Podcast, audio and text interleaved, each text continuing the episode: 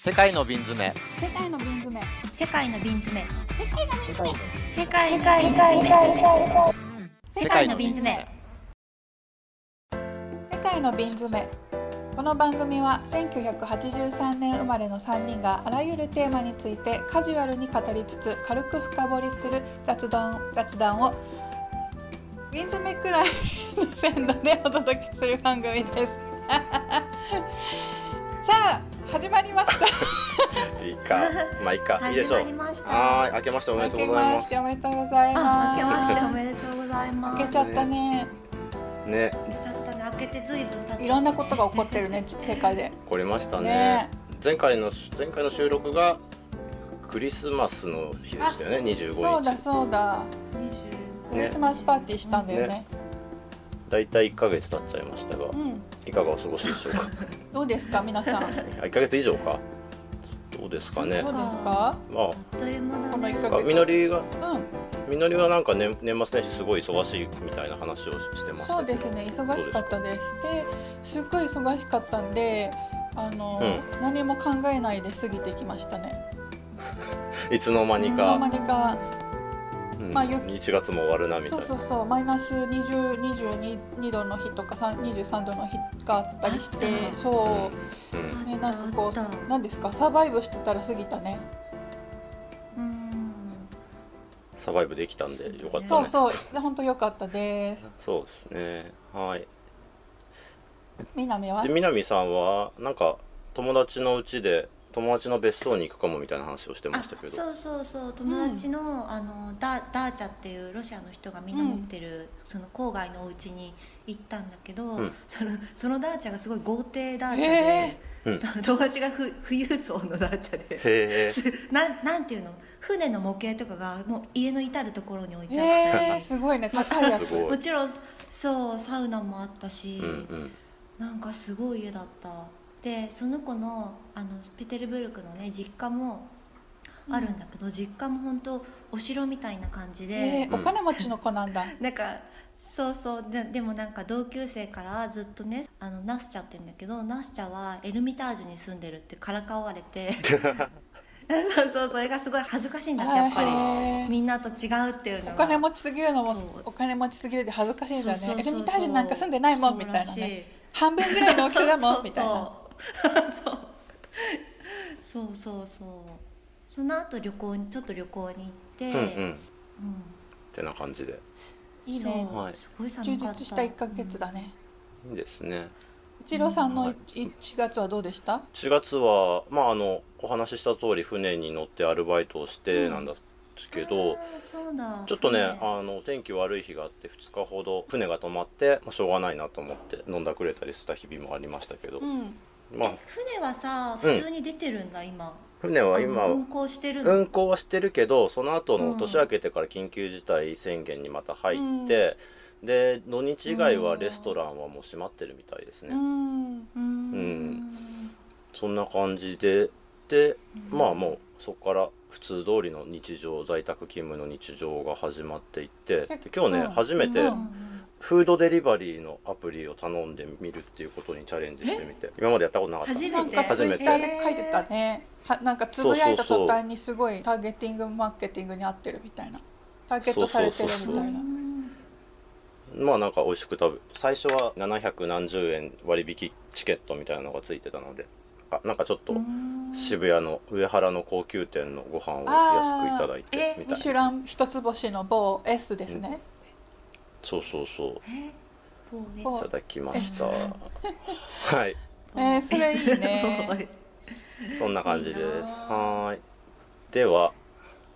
ではでは。今日の内容。今日の内容ですね。今日はあの一郎さんに喋ってもらう感じでいいですか？はい、はい。じゃあ内容の説明も僕からいきましょうかね。じゃあね。はい。はい。うんはい、えー、と前回の終わりのところで告知したんですけれども雑誌の月刊アートコレクターズっていう、えーのの2月号にの展覧会レビューっていうコーナーがあるんですけど、うん。そこ担当させてもらって、でそこで去年の年末に行われた秋山祐徳大使っていうアーティストの回顧展、銀座のギャラリー58っていうところであったんですけれども、こうそれを書かせてもらいました。で、まあ、それにあたって秋山祐徳大使っていう人についていろいろリサーチして、うん。やっぱねページ数限られてる中で書ききれなかった、まあ、すごく面白い人物なので、うん。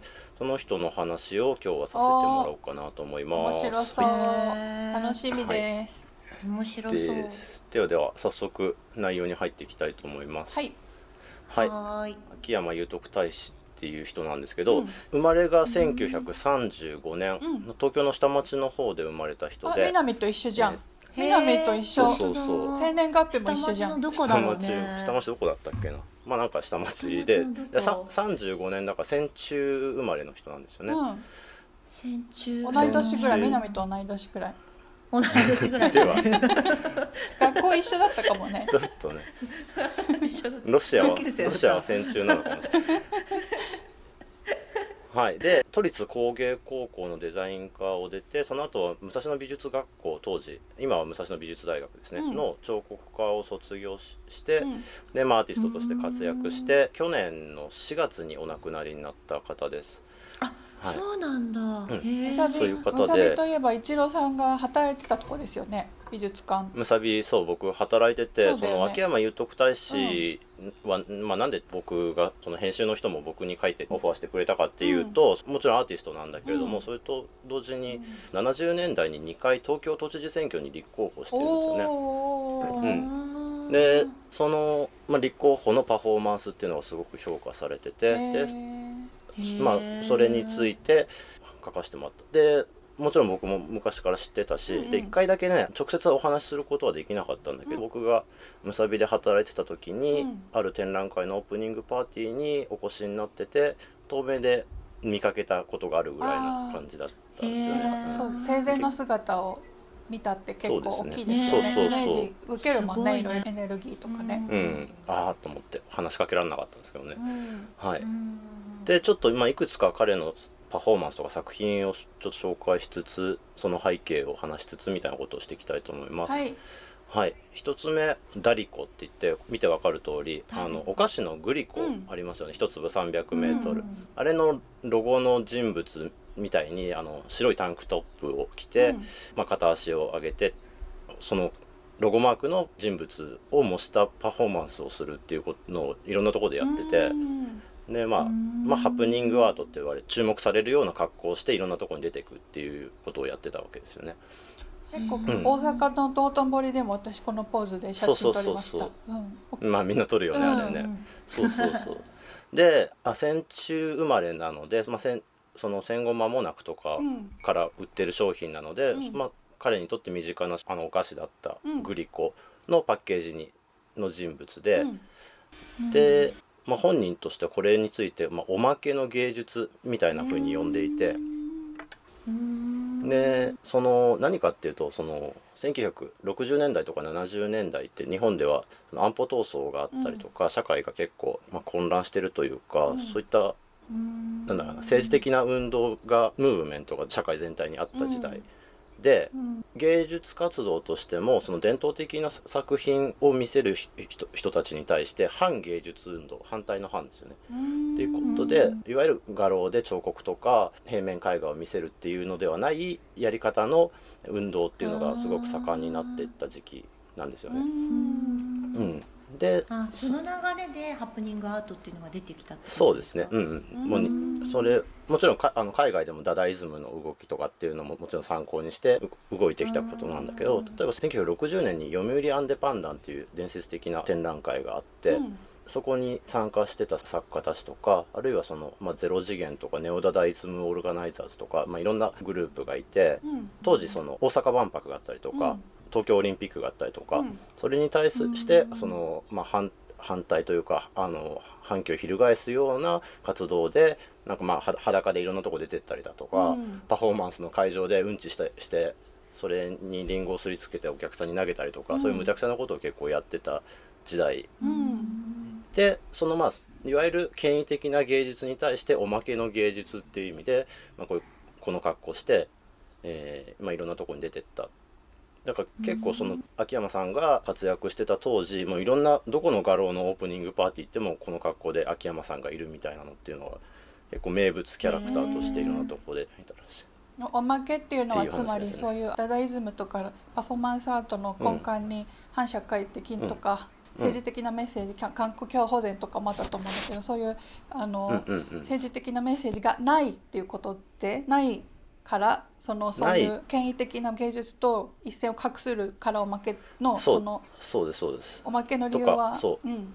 おまけそれあれグリコっておまけがついてるじゃないうん。うん。うんうん、そうそこから引っ張ってきてるっていうのももちろんあるし今あのみのりが言ったようにその権威的なソフィストケートとされた人たちだけののアートではなくってそうじゃない一般の人たち大衆に向けてのアートっていう意味でのうん。おまけの芸術っていうことを言ってた。んですね。う。ん。みたいなことやってて、うん。でパフォーマンスだけじゃなくて実はマテリアルもちゃんと作ってて彼は、うん。彫刻家の出身むさびの彫刻家の出身だったんだけど大学時代はもう安保闘争とか、うん。学生運動に明け暮れていてほとんど作品らしい作品はほとんど作ってないんだけれども、で卒業制作ででもなんか作んなきゃいけないなっていうので いろいろ迷ってて、うん。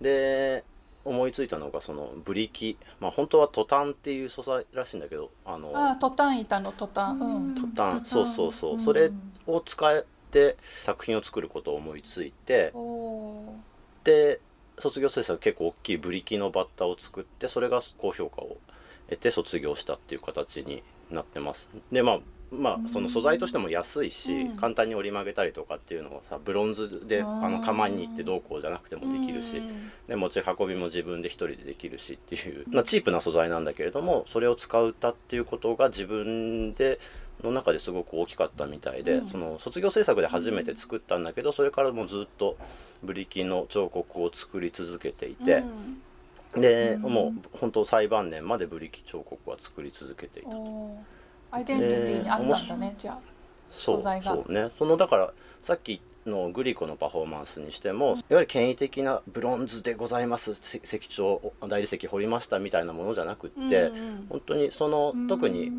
戦中戦後の子供が手にしていたおもちゃってブリキの素材っていうが身近にあった。あー。うん、でそういったもので、えー彫刻を作るっていうことにこだわっていたみたいで、うん。で面白いのがこれもあのアートコレクターズもちょこっと書いたんだけど清水隆っていう秋山さんの指導教授だった人がすごくう。ん、あの評価をしていたみたいででこの清水さんっていうのは逆にそのフランスでブルデューっていう彫刻家に師事してあのブロンズ彫刻の権威的な人だったんだけどもそういう人がこれを評価したっていうのはすごく美術史的にも面白いかなと思ってて、うん。モチーフとしてはハットをかぶった紳士みたいなのを彫刻で作ってることが多いんだけど、うんそれってなんかその、まあ、貴族みたいなうん。のなんかそう権威的なものをチープな素材で作るっていうことで、うんその権威性の持ちうる脆さみたいなものとか、その中身中身空っぽだしさ、うん。っていうものを、まあ、示しているとか、うん。あるいはその、まあ、ブリキで、まあ、貴族が多いんだけど一時期そのブリキの仏像を作ってお寺さんに奉納するみたいなこともしたりとかそういうこともしていて。うん、でなんかそのねお寺の仏像って、ね、その後、まあ、鎌倉時代から室町時代からずっと伝わってますよみたいなものが多いと思うんだけれども、うん。素材としてトタンって弱いから、うん。まあすぐダメになってしまうんだけれどもそういった脆さみたいなものうん。とかその洗練されてなさみたいなものを仏像として奉納するっていうのは例えばこれは秋山さん本人も言ってるんだけどあの円空っていう江戸時代の初期にいたうん。仏像の彫り師がいて、うんまさにその、まあ、こういう、まあ、これはあのラジオだから見えないんですけどちょっとは、まあ、どっかに貼っとくんですけど、うん。あのちょっと武骨な感じの彫刻をこれを多分今残ってるだけで1万体ぐらい日本全国にいろいろあすって、でへー。それすに近い表現の仕方なのかなとかっていうことは本人は言ってました。なんかいその普通の仏普通のっていうか一般的な仏像と比べるとなんか途中なのかなって思うよね確かに確かに。これね、そうそう彫りとしてあれ？みたいな。シンプルだようんね。ねえ。すごいシンプル。その多分ね地方都市とか田舎のお寺さんとかそういった場所でその、ね、立派な仏像をを手にすることができないところでも、こううん。まあ、こういったその信仰の対象としてあのありがたく迎えられるものとして、まあ、りょ結構量産されていたうん。ものとして。あるっていうのは、うん、そんなのとの比較もさしたりとかはい。します。はい。で続いてはい。でいよいよその、うんすごい。東京都知事選挙への立候補のへ話えですで1975年と79年の2回、えー立候補していて、うん。最初の選挙の時はあの美濃部さんと石原慎太郎うんですね。美濃美濃部さんって革新系の知事で結構あの人気があってっていう人と、うん。当時若手で衆議院も参議院もやって芥川賞も取ってるっていう石原慎太郎うん。が挑むみたいなな構図でその次は1979年はあの鈴木俊一って言って石原知事の1個前に長くやってた人ですね。ねその選挙に、えー立候補してます。でやっぱそのパフォーマンスアーティストとしていろんなことをやっていく中でやっぱどうしても出たいなって思っていて悩んでたところに秋山さんは実は結構早くにお父さん亡くしていて母子家庭だったらしくって、うん、で悩んでたところお母さんが声声かけて実は選挙に出たいんだみたいな話をしたら、あの生命保険 生命保険解約しようかって言ってくれて そのお金で最初の選挙すごいね。戦ったっていうことすごいお母さんだね。ね、そうお母さんがすごい人らしくってお母さんの話だけで秋山さん一冊実はえー秋山祐徳大使の母っていう本を出してるんですよね。